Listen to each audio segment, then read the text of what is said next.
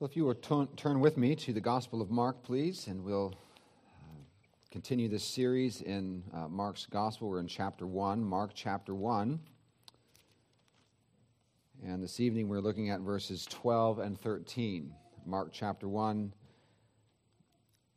verses 12 and 13. Please stand with me for the reading of God's Word. I know some of you are thinking, boy, we're making great progress. Two verses tonight. But there's a lot here that we need to consider. Mark chapter 1, verses 12 and 13. The Spirit immediately drove him, that is Jesus, out into the wilderness. And he was in the wilderness, wilderness 40 days, being tempted by Satan. And he was with the wild animals, and the angels were ministering to him. Amen. Let us pray.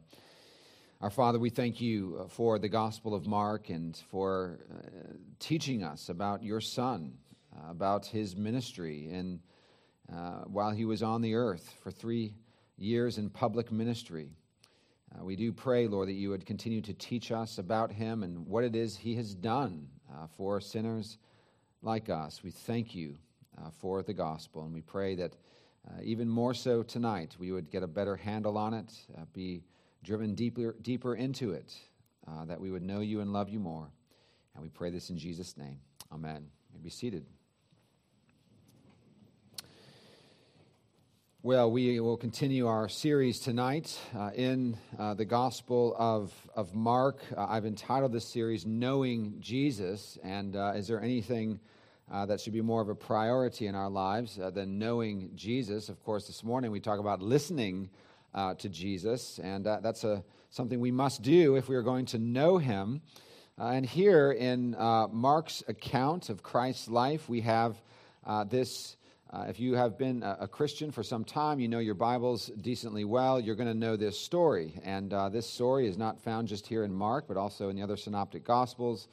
and, and so, so much here, so much theology really packed into these two uh, verses that I hope we'll be able to get a better handle on. We'll also be taken uh, to Romans chapter 5 uh, this evening uh, because here we are shown uh, the first Adam and the last Adam so clearly set forth.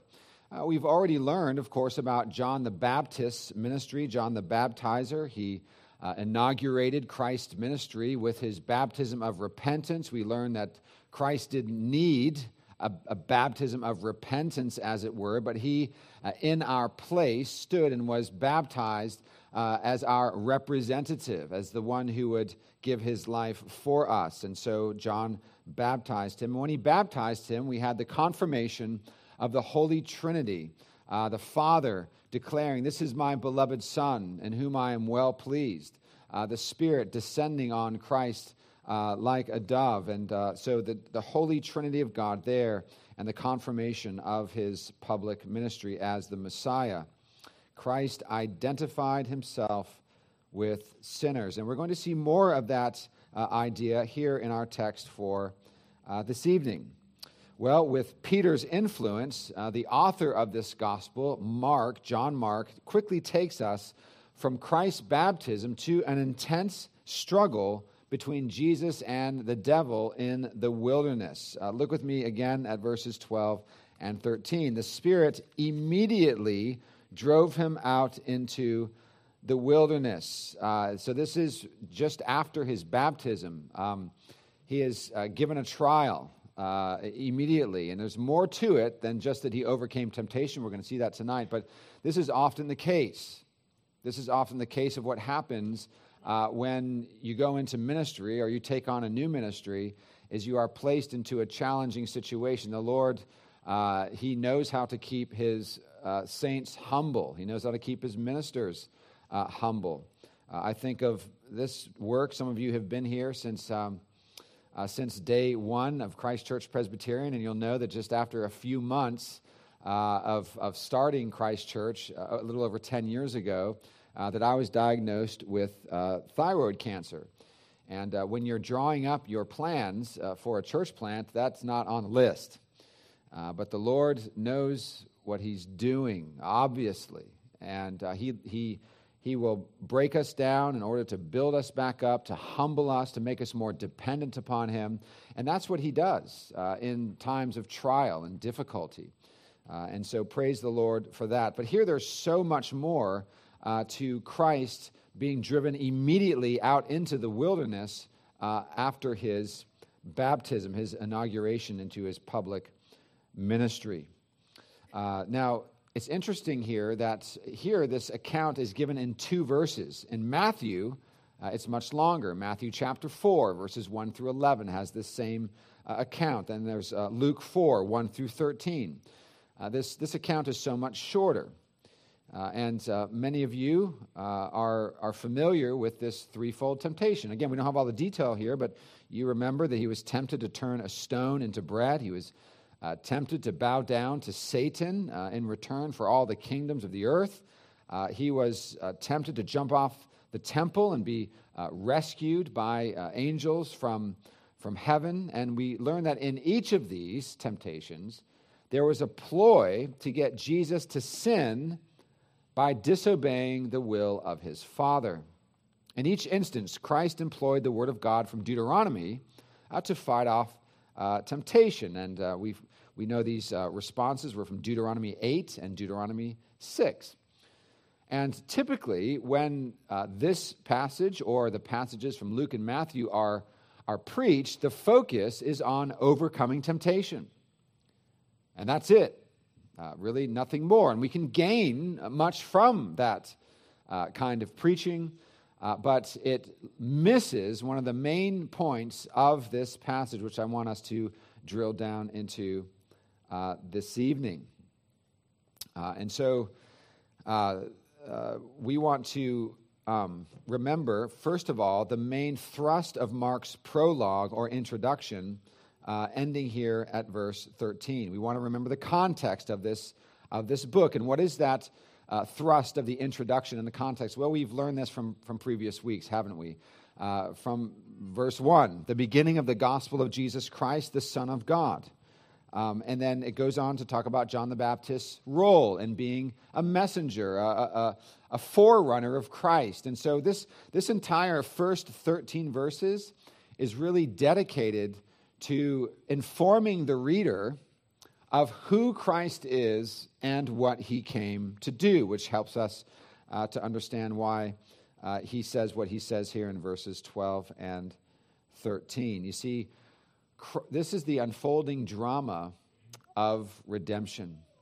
This is um, John Mark giving us this account of the life and ministry of Jesus Christ to show us who he is and what he has done uh, for us. So, the context in which Mark wrote this gospel also helps us uh, to understand his brief but meaningful account of Christ's temptation. Mark wrote to the Christians in Rome. We've learned this already. He wrote to the Christians in Rome in the mid 60s AD.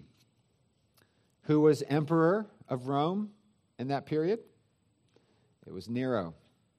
It was Emperor Nero who was inflicting great persecution on the Christian church, falsely accusing them of causing the great fire of Rome. And, and uh, he was so upset with their monotheism these Christians were often taken, of course, uh, uh, during this time and, and lit up like candles in Nero's garden.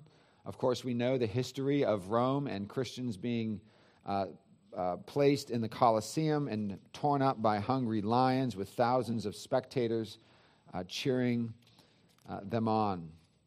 So, this relates to Mark's brief rendering in verses 12 and 13 because of what is emphasized is Christ's 40 day wilderness experience among the wild beasts and the prince of darkness, that is, Satan. Think of yourself as a suffering Christian in Rome with Emperor Nero uh, on the throne. Uh, he is out to get Christians. Say you think of yourself as, as one of those, uh, always afraid for your life always afraid that if someone finds out that you're a follower of Christ, that you could be literally burned uh, as a candle in his garden or put in the Colosseum to be torn up by wild animals. What these suffering Roman Christians were being pointedly reminded of here in Mark's account of Christ's wilderness experience is that Jesus, who is the Son of God and the Son of Man, understands the loneliness, the hunger, and the great spiritual anxiety that they feel. Like them, like us, Christ has experienced the thorny wilderness brought on by Adam's sin. And there is comfort knowing that Christ understands our struggles. And he promises to always be by our side, even in the midst of our greatest trials. John 14, 27, Jesus says, Peace I leave with you, my peace I give you. Not as the world gives, do I give to you. Let not your hearts be troubled. Let them not be, neither let them be afraid. The, uh, through this account of the temptation of Christ, the Christians at Rome and throughout the ages are exhorted to take comfort in him, to take comfort in him, the one who suffered in our stead and who will one day lead us forever out of this wilderness of sin, misery, and suffering. There's a reason why uh, the, you have this theme in, in the book of uh, Peter, First Peter, that we are exiles, that we are pilgrims, that we are strangers in this land. This is the way we are to conceive of ourselves. When we think about our own self identity as Christians, we're not to think about ourselves primarily as of this world. We are in the world, but not what? Of the world. As one Puritan said, we are all Noahs in God's ark. We are all Noahs in God's ark. There's the, uh, the sea uh, that is raging always with sin and, and, and corruption and temptation and, and persecution and suffering and all these things, but we are in the ark, and the ark is Christ. We are in Him, and, and we are in the world, but not, not of the world. We are of Christ. And you have the picture, of course, of the people of Israel being uh, delivered out of the hands of Egypt. We read earlier uh, in Exodus 32 of the uh, accounting of God's people being delivered out of the hands of Pharaoh in Egypt. And they were brought into the wilderness to worship and to trust God. They were brought out into the wilderness to learn how to trust God and to live by faith. And so we have these pictures in the Bible that help us to understand this history in the Bible, to help us understand our own Christian experience and how we are to think of ourselves. The prosperity gospel, of course, uh, is contradictory to this, is antithetical to this biblical theme and how we are to conceive of ourselves as Christians. It says, no, you are not to live in the wilderness, you're not to live as pilgrims and and strangers and aliens in this world. You are to be of this world and to get as much of this world as you can because that's what God wants for you. He wants you to live a pain free, happy life on this earth. And if you have real faith, that's what you will have. But of course, that's a wicked and, and hell, hellish doctrine because we know that it's in God's purpose for us to first experience humiliation, and then exaltation. First suffering and then glory. Our be- best day is to come, the eternal day with our Lord. Right now, we learn how to be weaned off of this world and to fight against temptation and to trust in the Lord in the midst of suffering.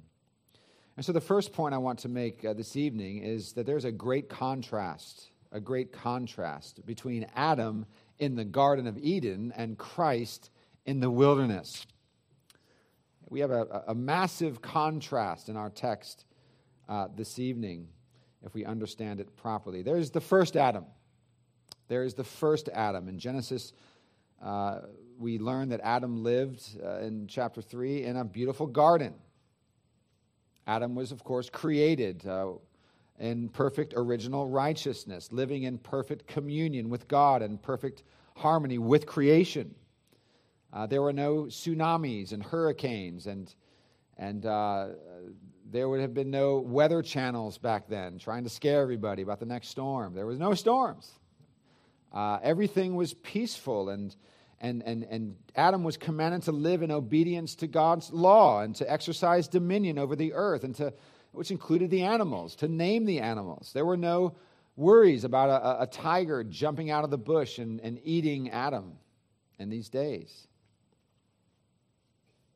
God made a covenant with Adam that if he remained obedient to God, then he and all of his posterity would live in paradise forever in blessed harmony with God. There was also a negative side to this that if he disobeyed God and broke his law, then he and his posterity would die, both physical death and spiritual death. And they would be cast out of the garden to live in the wilderness east of Eden, expelled from the garden paradise, where even the animals themselves would be a threat. We learned in Romans chapter 8, verses 20 and 22, some months back, that even creation itself was spoiled by sin, cursed because of sin. This is the first Adam. The second Adam, to put it simply, is Jesus Christ. Is Jesus Christ. He came to put right what Adam made wrong through his sin. Look with me at Romans chapter 5. Look with me at Romans chapter 5 if you have your Bibles with you.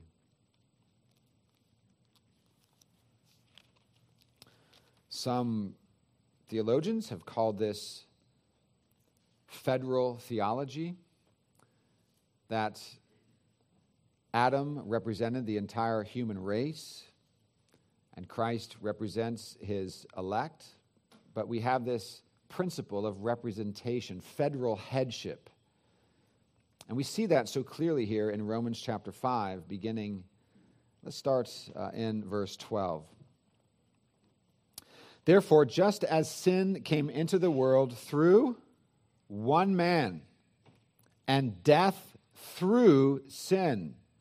And so death spread to all men because all sinned. So you get the picture here.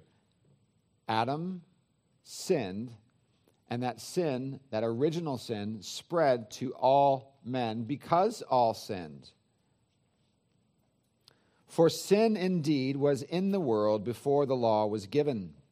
But sin is not counted where there is no law. Yet death reigned from Adam to Moses even over those whose sinning was not like the transgression of Adam, who was a type of the one who was to come. Notice that language there a type of the one who was to come. Adam, the first Adam, was a type of the one who was to come. Who is that type? Well, of course, that's Christ. Verse 15. But the free gift is not like the trespass. For if many died through one man's trespass, much more have the grace of God and the free gift by the grace of that one man, Jesus Christ, abounded for many. And the free gift is not like the result of that one man's sin, for the judgment following one trespass brought condemnation, but the free gift following many trespasses brought justification. For if, because of one man's trespass, death reigned through that one man, much more will those who receive the abundance of grace and the free gift of righteousness reign in the life through one man, through the one man, Jesus Christ. Death through Adam, life through Christ. Condemnation through Adam, forgiveness and grace through, through Christ. So, Adam, he lived in the garden paradise. He was without sin, but with the potential and possibility to sin. He was tempted by Satan, and he gave in and transgressed God's law, thereby causing death, misery, and sin to enter the world, not just for himself, but for all of mankind who would come after him. As is so clearly depicted in Mark 1 12 and 13, Jesus Christ, the second Adam, entered into the miserable wilderness he, he did not come down and live in a garden paradise. He came down into our sin and our misery in the wilderness. The wilderness that was cursed as a result of Adam's sin and was also tempted by Satan himself, But unlike Adam, he did not fail. He did not give in to that temptation. And this is the point. This is the point. Please listen closely here.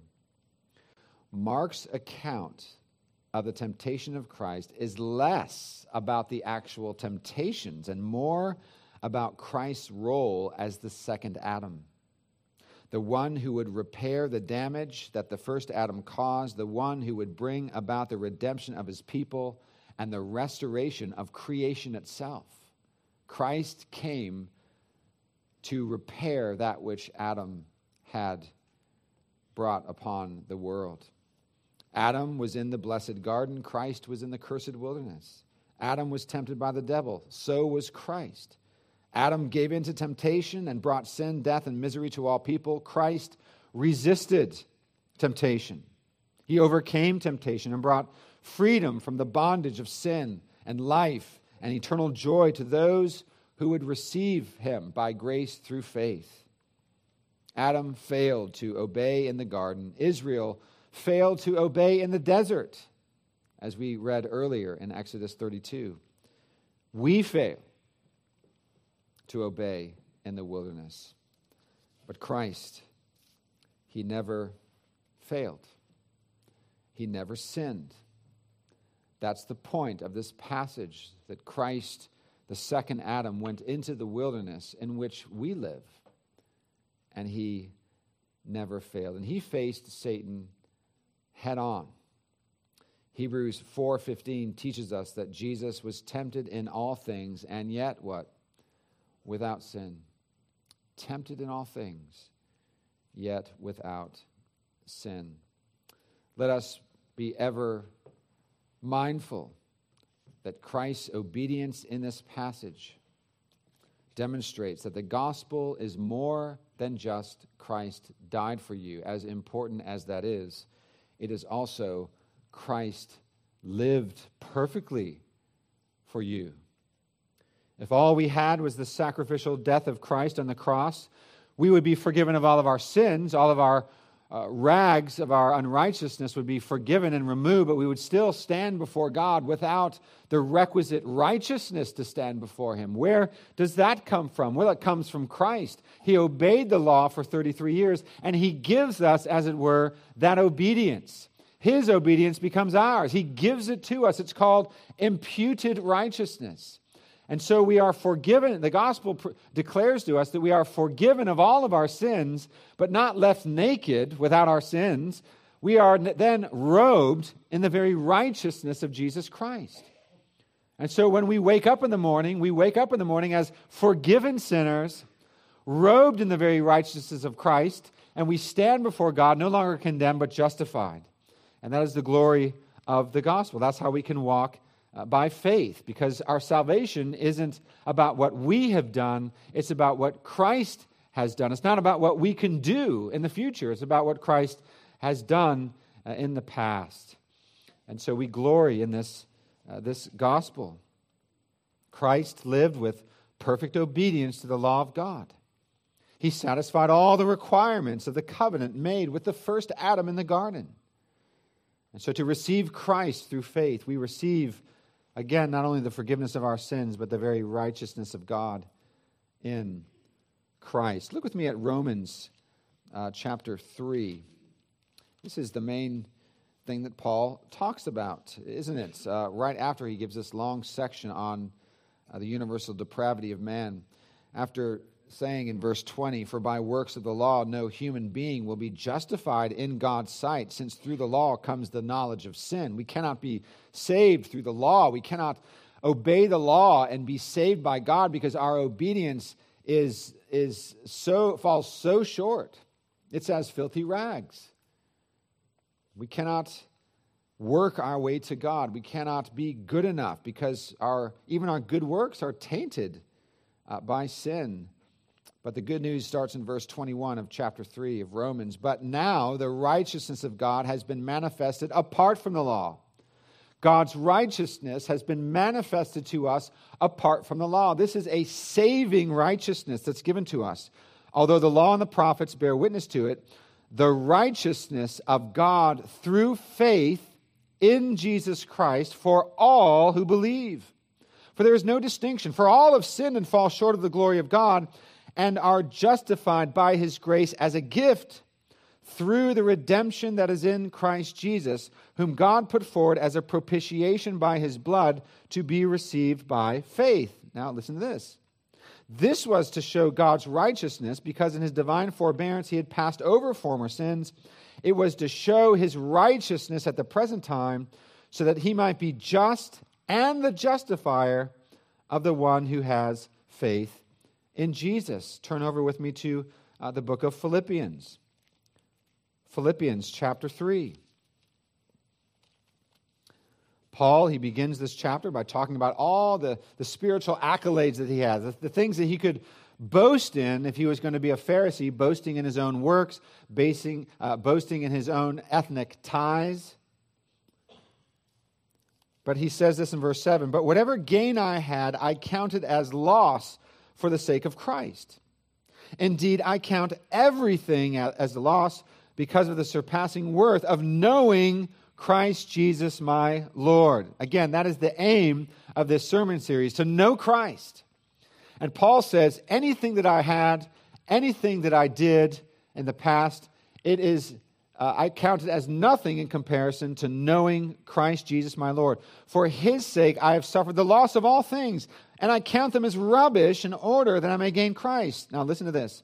And be found in him not having a righteousness of my own that comes from the law, but that which comes through faith in Christ, the righteousness from God that depends on faith. That's the righteousness that we are given. Paul, uh, uh, Adam had original righteousness in the garden, but when he sinned, he lost that original righteousness. And all of his posterity lost it as well. And so we are devoid of that original righteousness. We are born not with original righteousness, but we are born in sin. And so we need righteousness again. Not only that, we need the forgiveness of our sins. How can we get this? On our own, it's impossible. But what is impossible with man is possible with God, and He sends His Son into the world to pay the debt of our sin as the perfect law keeper.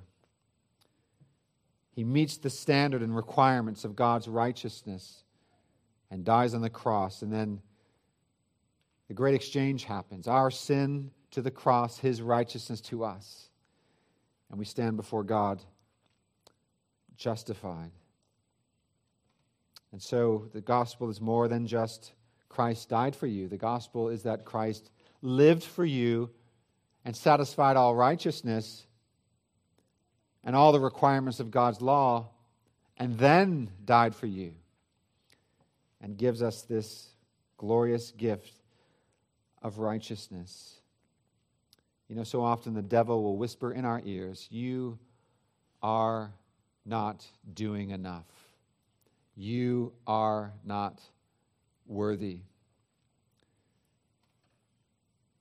You don't measure up as a Christian. And your answer to that, your answer to that, is to say, You are right, but Christ is worthy. Christ did measure up. And I'm united to him. Say what you want, Satan, but I am in Christ, forgiven of my sins, robed in the very righteousness of Christ. And my desire by his grace is to serve him, to obey his law, to walk in his ways, to mortify the sins of the flesh, to be empowered by the Spirit to live the Christian life, not to earn my salvation, but to show my gratitude for my salvation and my love for the Lord. Listen to this the words to this wonderful hymn by Augustus Toplady, an 18th century hymn writer.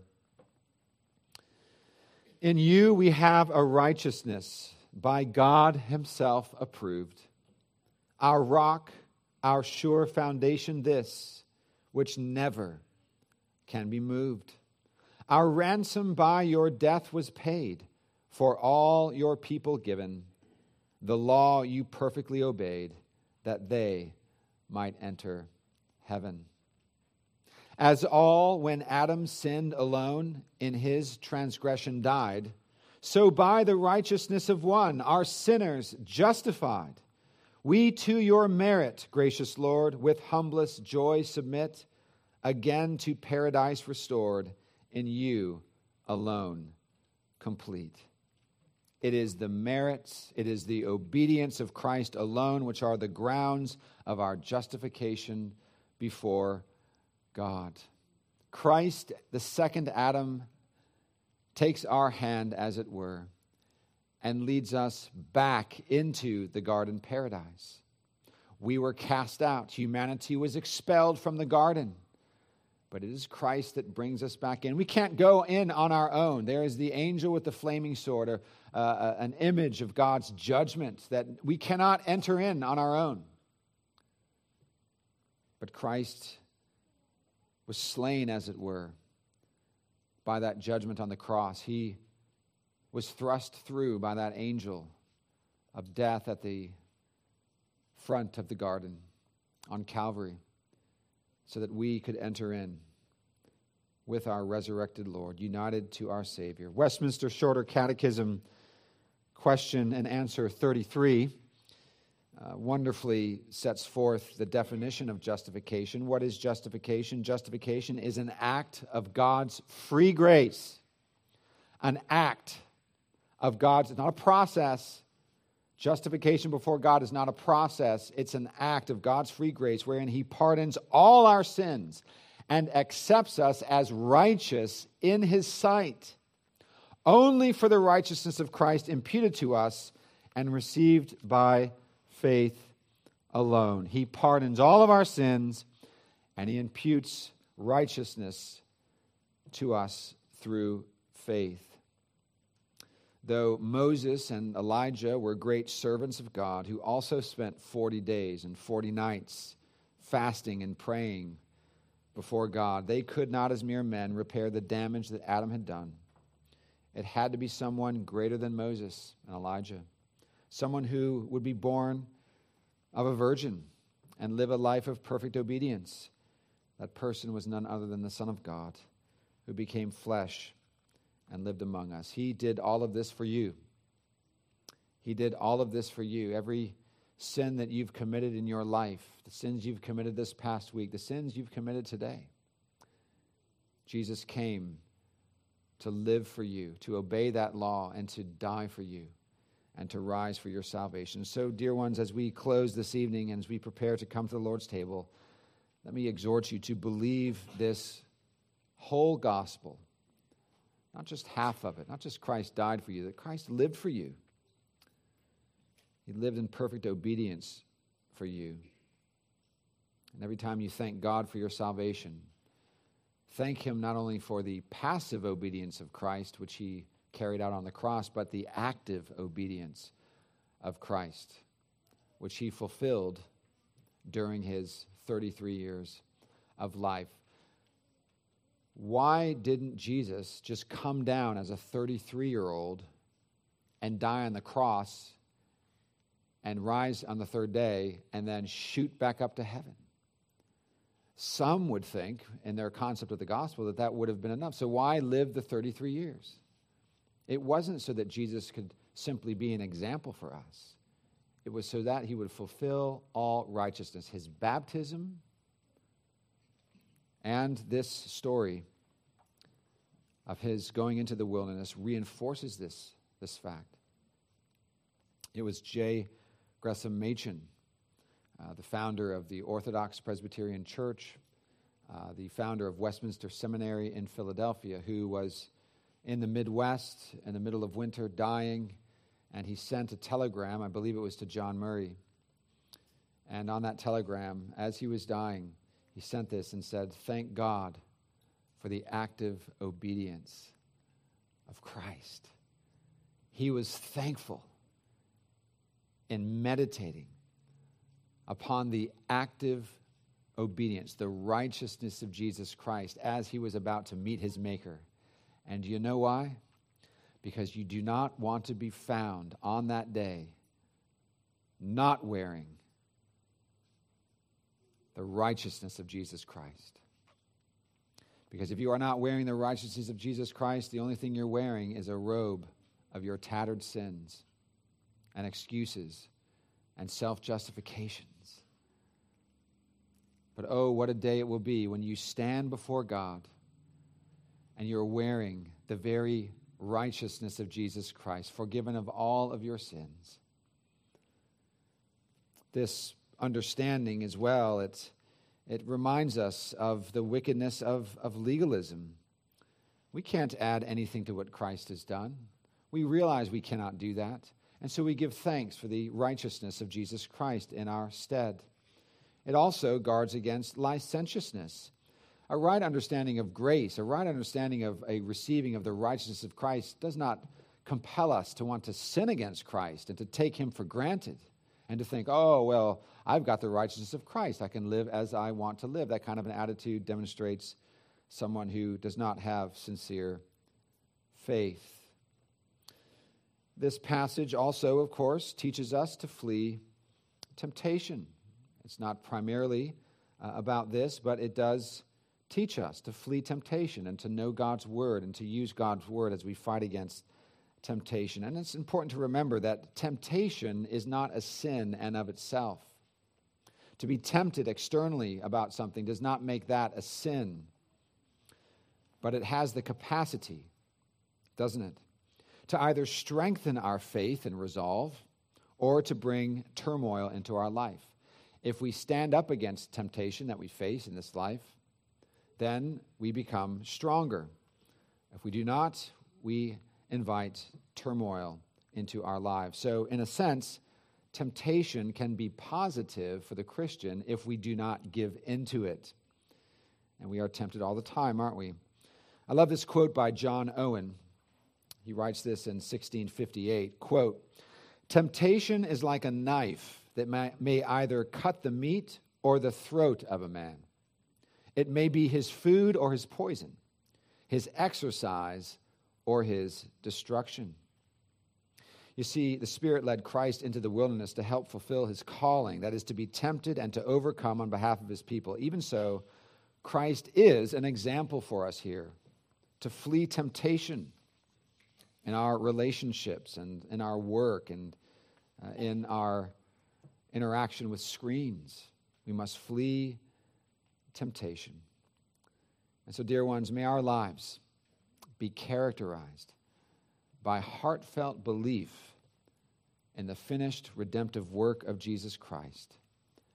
And in response to that amazing grace that we have been shown, a passion to flee temptation as did our Lord. May our love for Christ and the gospel and all that he's done for us compel us and motivate us to flee temptation, even as did our Lord. Let us pray. Our Father, we thank you uh, for this text. We thank you for all that it teaches us and for the depth uh, of uh, the gospel truths that are found here. We thank you for your Son, for our life in him, for our forgiveness in him, for the righteousness that's imputed to us through our union with him. And we pray it would compel us to live godly lives in this present evil age, to flee temptation, uh, to fight against temptation with your word in our hearts. And may you receive all the glory. And we pray in Jesus' name.